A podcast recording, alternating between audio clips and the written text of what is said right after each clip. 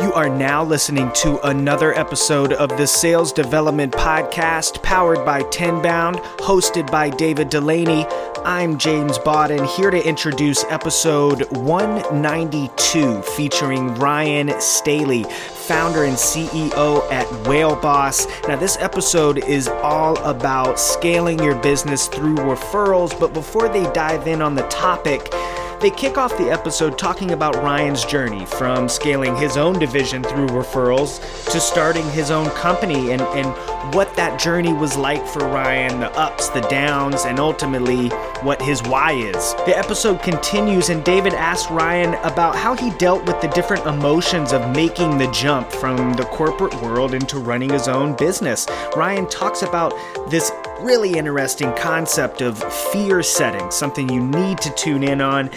Ryan and David get really tactical as the episode goes on, and they talk about ways to increase your business through referrals. Now, this is the real juicy part of the episode that you need to get out your pen and pad for, for sure. At the 20 minute mark, Ryan talks about where most people struggle with his program and scaling their business through referrals, some of the pitfalls that many people tend to fall into.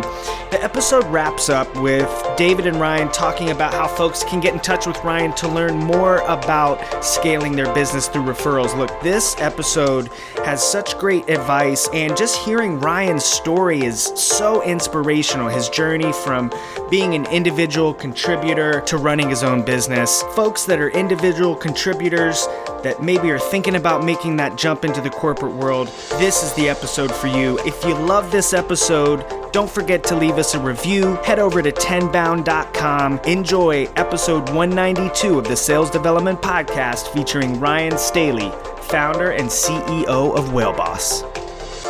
Hello, hello, hello. Welcome to another edition of the Sales Development Podcast. I am very honored and psyched to have Ryan Staley of Whaleboss on here. We're going to talk about how you can scale referrals. Ryan grew his last company division from zero to 30 million doing enterprise sales for a very, let's say, not the most cutting edge product and brought that expertise into Whaleboss, where now he helps customers do the same thing.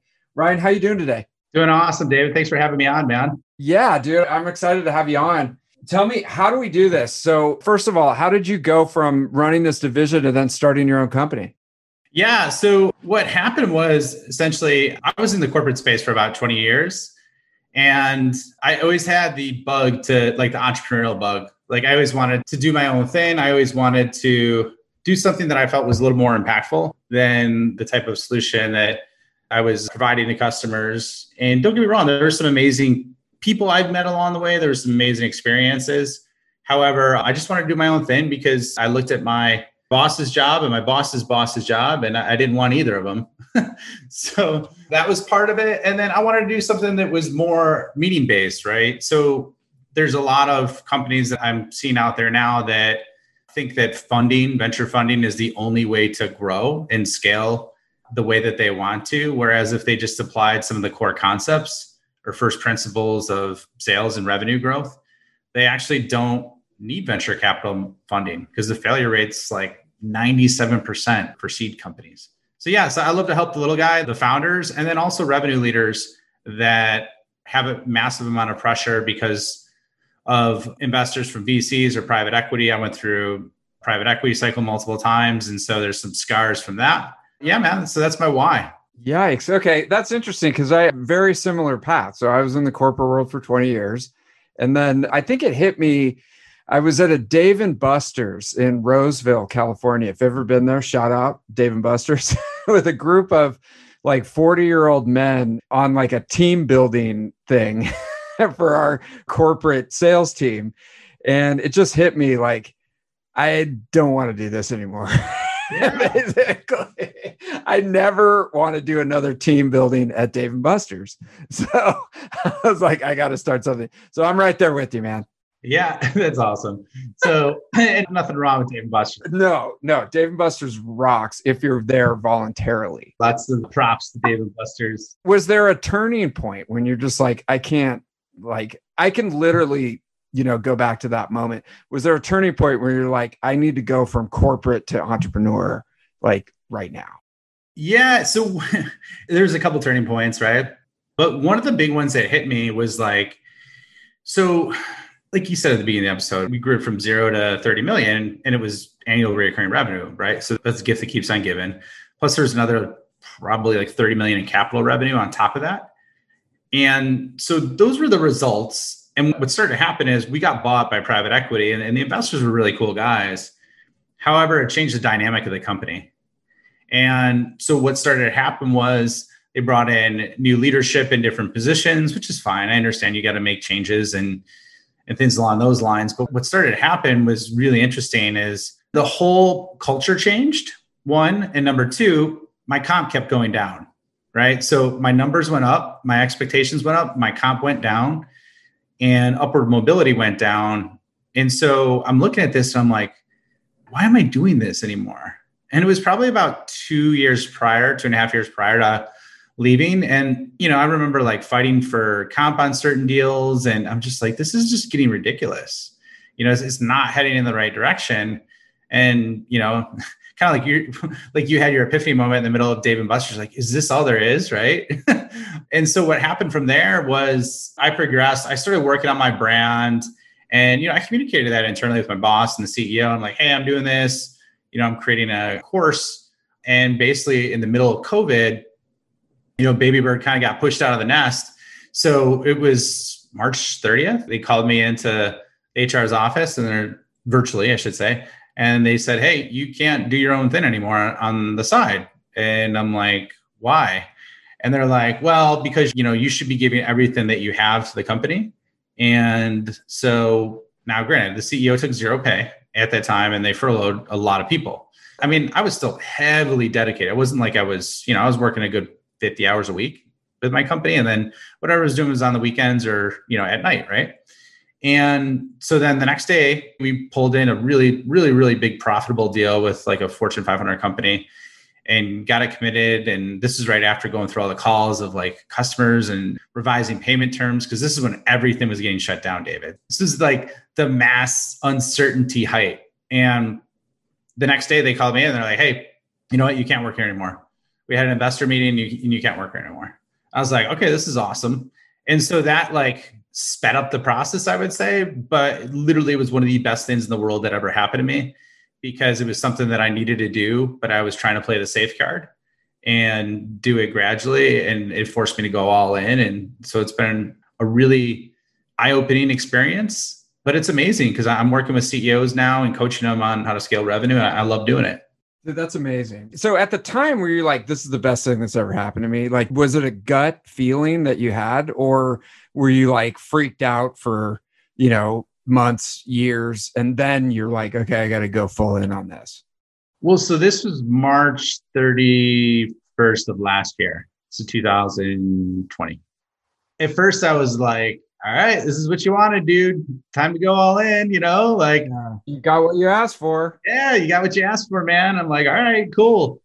that was good. Just I don't know. I just I felt betrayed kind of the way it went down. So I was there for like nine and a half years and performed at a high level, went on vacations with people, and for them just to kind of do that just was, was not cool. That was a little hard to take at first, but you know, it's business. And I think at the time, you know, like this was right when the stock market dropped like, I don't know, it's like 45%. So obviously, like, I'm like, okay, it's gonna bounce back, but like we've never had a pandemic before you know like i mean we have but in my lifetime there wasn't anything like this right? And so at the time i was like all right well you know what? I'm just going to make the best of it. And you know my wife was uncomfortable at first because she's a planner. And so i just mapped out. I'm like okay i did a fear setting exercise. Have you ever heard of that david? Like fear setting no what is it so yeah man it's pretty cool tim ferriss have you heard of him before yeah. It's got an awesome podcast, right? One of the early investors in Uber and Facebook. I don't know if it's Facebook, but Uber and maybe Airbnb. So guys absolutely minted right now. But he did a TED talk on fear setting. And so it's like a lot of times you build out these massive downside, like saber tooth tiger reaction physically to when things happen. And he's like, so really what you got to do is just write down like, hey, what's the worst thing that's going to happen if things don't go my way with this? And it's actually really settling because you you could map out. It's like usually a fraction of how bad it is your emotional response is to like unexpected bad instances. So I highly recommend it to anybody that's trying to make a big leap. Okay, so you took that, you realized, okay, I'm not going to get eaten by saber-tooth tiger. So you went into it. So how did you choose to get into this? What you're doing now and working with these revenue leaders and CEOs to focus on referrals? Yeah, man. Actually, it's funny. I have a challenge coming up, depending on when this is published, but I'm doing a challenge on this, which is like a five day live training on this. It's interactive for people because I've seen and I studied. Well, let me tell you how I got there. I'll answer your question first. But so essentially, what happened was I was going through this and I was at a conference. There was 5,000 entrepreneurs there. This is like right before things shut down. And one of the top business coaches in the world, which is Tony Robbins, ranked by American Express, Amex, ranked him, I think, number three or something like that, which most people think of him as personal development and not, you know, a business coach. But like people pay him over a million dollars a year plus equity just to get coaching sessions with him for like, I think it's like once a month or something like that for an hour. I mean, it's something ridiculous. Maybe once a year for a couple hours. So, anyways, he asked the room of entrepreneurs, there's 5,000 there. How many people have referral systems like set up with that they track one KPI? And of the room of 5,000 people, there was only about 400 people with their hand raised. And then he asked the question again. He goes, How many people in this room have two or three referral systems in place? And then he goes, Sit down. And there was probably like 300 people left. So I'm like, huh, this is a pretty good sample size, right? 5,000 people. and you got like 350 people still standing. And he's like, that's like the number one way to double and triple your company is to set up referral systems as a part of what you're doing. And so that like put the bug in my head. And then what happened was I did a enterprise sales summit last year, focused more on sales reps, had some sales leadership components to it too.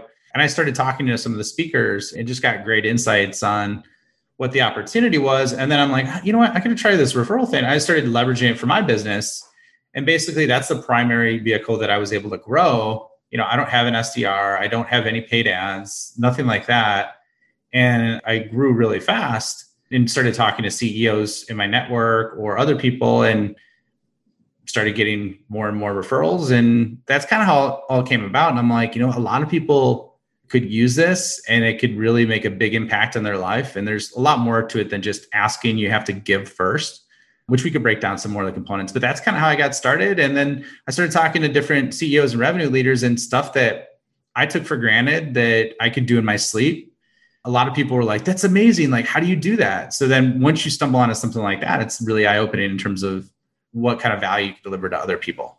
Okay, dude. So, okay, I'm sold. First of all, how do I sign up for this and how do I learn this? What do you have to do to bring this into the mix?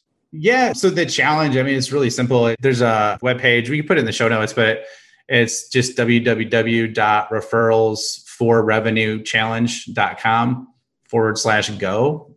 Referrals forward slash go. So it's a five day. And like the beautiful thing is companies like, once I went deeper, David, I realized there's companies like Dropbox that grew from 100,000 users to 4 million users in 18 months by leveraging a referral program. PayPal used one to create a virtual growth loop. Airbnb used one. So there's a lot of opportunity in there, you know, for companies to leverage this. And it's one of those things when I talk to business owners, they're like, hey, this is something that we've always talked about, we just haven't done anything on. So then I show them the numbers and what's possible, and then their heads like explode. Holy cow. Okay. So I'm over on whalesystems.com too. Give me the training right now. So what do I have to do? Give me the highlights. Like what are two or three things that people should do to start busting out their referral program? Yeah. So in HubSpot's done research on this. So what I would say is there's multiple components to it. The simplest way, just, you know, because I'm trying to be sensitive to time, is one of three things, or probably four things. But the first thing is you got to understand like what the referral opportunities are, right? Because it's different if you have a digital solution versus like a hundred thousand dollar sale SaaS solution. So it, it really depends on what your offer is, and then you match it with the proper referral mechanism. So that's one. The other one is understanding customer peaks, like emotional peaks that they have when they work with you. And just like anything, you know, there's different emotional states that people go through when working with you. And you want to time out the ones that are when they're super excited, right? And then the next one is you map those and align those with your sales process, whether it be your primary sales process or your secondary sales process, which I absolutely love. It's what Palantir is using to grow their customer, existing customer revenue. I think it's by like 36% per year. And then last but not least is the persuasion component, right? Leveraging Robert Cialdini's persuasion principle of reciprocity, and you give them something of high value that's unexpected first. And then based on their core monkey mind that they have, going back to when we were cavemen, they feel the need to reciprocate and give you something. And then that's when you ask. So it's like basically layering those components on top of each other and then doing it repeatedly so yeah so that's okay so do you give them like if they go through the training do they get like a checklist or something? Because it seems like this is a new behavior right? So you'd want this like checklist you know sitting next to your desk through each relationship as you're going through and being like okay i'm building this i'm building that because otherwise you just forget about this stuff. Like i've been hearing about you got to get referrals for 20 years right? But i always forget. I just go back to doing whatever i was doing yeah, well, that's why I like working with the revenue leaders or the executives because they identify or they create the processes. So the best way to do it, David, is to drop it in an existing process that already exists. And so I use like the behavior design behind Instagram that grew it from zero to a billion dollar value in 18 months. And so that's one of the things I leverage in the program is holy cow. Dude, okay, give me the highlight on that. How did they grow so fast? Because didn't they get bought out for billions when they had like 10 people? yeah. So that was Facebook bottom, obviously. So that's crazy. It's part of the Zuck empire. Yeah. So what that is is really it's pretty simple. It's based on the core psychological principles of a guy named BJ Fogg. He created the book Tiny Habits, which is the research behind Atomic Habits, if you've heard of that. And it's an awesome book. It's long though. It's like probably like five, 600 pages. And the core principles come down to behavior equals motivation, ability, and prompt. Like it's looking at those three areas. So you just have to make it hyper simple for people to do versus making them highly motivated to do it. And then if you do that and you prompt them, then the likelihood of that activity is going to happen. So you kind of integrate those principles into like the normal sales process. And like I said, that's why I work with the leadership because then they could incorporate it in the CRM, but reps can do it too. I've coached reps on how to do it and it works really well because sales cycle is usually cut in half. So they'll be at 50% of the time because it's from a known and trusted brand. And at the same time, the deal size could be anywhere from 125 to 150% bigger because they're not shopping you around as much because their buddy recommended you. Why do you think, like going back to that Tony Robbins thing. Why do you think such a small percentage of people do this? If it makes so much sense and it's just a question of changing your habits, is there some mental block that gets in front of, you know, putting a referral process in place? It's funny. So I'll address this specifically with SaaS because I've been talking to a lot of different SaaS companies and I work with quite a few. And one of the big components, this is going to sound so weird, but a lot of companies now are talking, they get a customer and then they don't talk to them again. Yeah. And so it's like the beautiful thing about this process is you could really truly help other companies grow their business by giving them first and creating stronger relationships, which in turn, you know, creates more pipeline for you continuously and it just keeps going and going. You just kind of need to set it up the right way. And there's referral marketing out there, but it's different, you know, than what I'm talking about so yeah, so I think you could make a big impact on the world, and that's why I'm super excited about it. Yeah. And, you know, so when you introduce this to people, what do they struggle with? Like, you know, if they come back to you and they're like, yeah, this point one and two is working fine, but I'm not getting through point three or something like that. Are there, is there anything that comes up that they're like, this is tough? Yeah. One of the biggest mistakes I see is so funny. HubSpot did a research on it. People just don't ask. That's part of it. They just don't do it. That's step one, right? You're not going to have a six pack if you never work out. The other example is that people don't ask the right way. They just ask open ended versus asking specifically. So they'll ask someone like, "Hey, do you know anybody that this could be of value to that you could refer me to?" And majority of people's brains don't automatically think of 3 to 5 referrals. Whereas if you come to them based on what you see in their network, who's in their network, and ask specifically for these people, tell them which ones they agree with and which ones they don't, then you're asking for your target market versus just asking the general ask. It's like the equivalent, David, of like an SDR just being like, all right, I'm going to call a tech company versus like, I'm going to call a tech company in the financial services vertical that has less than 200 employees, less than 20 million in revenue, and I'm calling the CFO. There's a big difference in outcomes when you take those different approaches. So that's why people usually fail. Okay. And can SDRs use this also, or does it have to be someone running a full cycle sales? No, I think it can be integrated. Like that's the beautiful thing. Like if you're a bigger org, it's going to span across a couple different departments. But it depends on, I guess, like SDRs might be a piece of it, but it's usually the person who develops a relationship with the client. So if the SDR is not involved with developing a relationship, you know, after the client, then they're probably not the best person. Got it. Okay. So it may be in a pod structure where you know yeah it could be full cycle or i mean it's totally relevant and it's like sdrs would be a really important piece to it however like it's if you have sdrs account executives and customer success it usually would span across the different silos yeah so they again have to work together aligning the campaign exactly. which is why you'd work with executives okay so what's next for you what are you building now you said you have a challenge coming up depending on when this goes live, right? Yeah, yeah. It should align with the timing of this that we spoke about. So, yeah, I'm doing this. It's the referrals for revenue challenge.com forward slash go.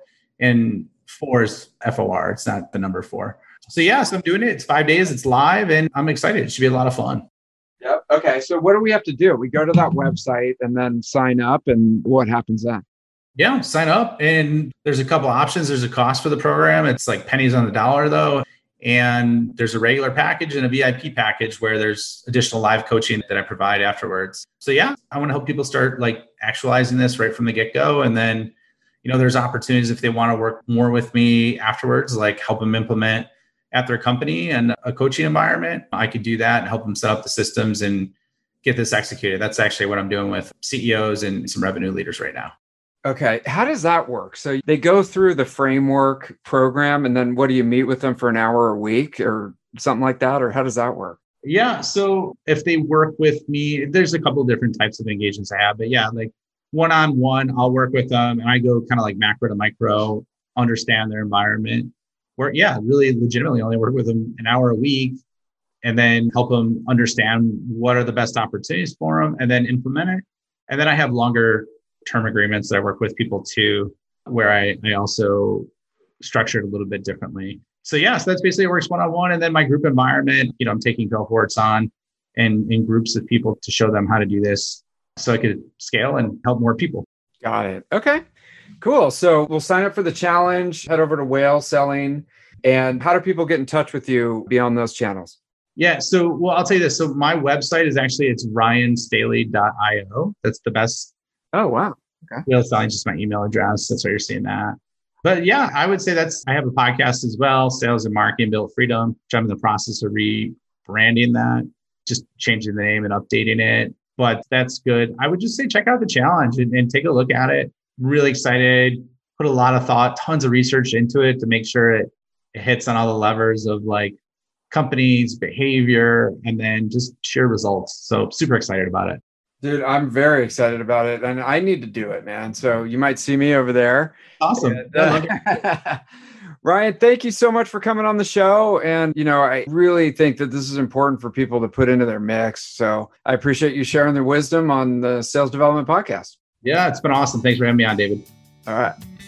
Thank you for listening to the Sales Development Podcast, the only audio forum 100% focused and dedicated to sales development, with your host, David Dulany.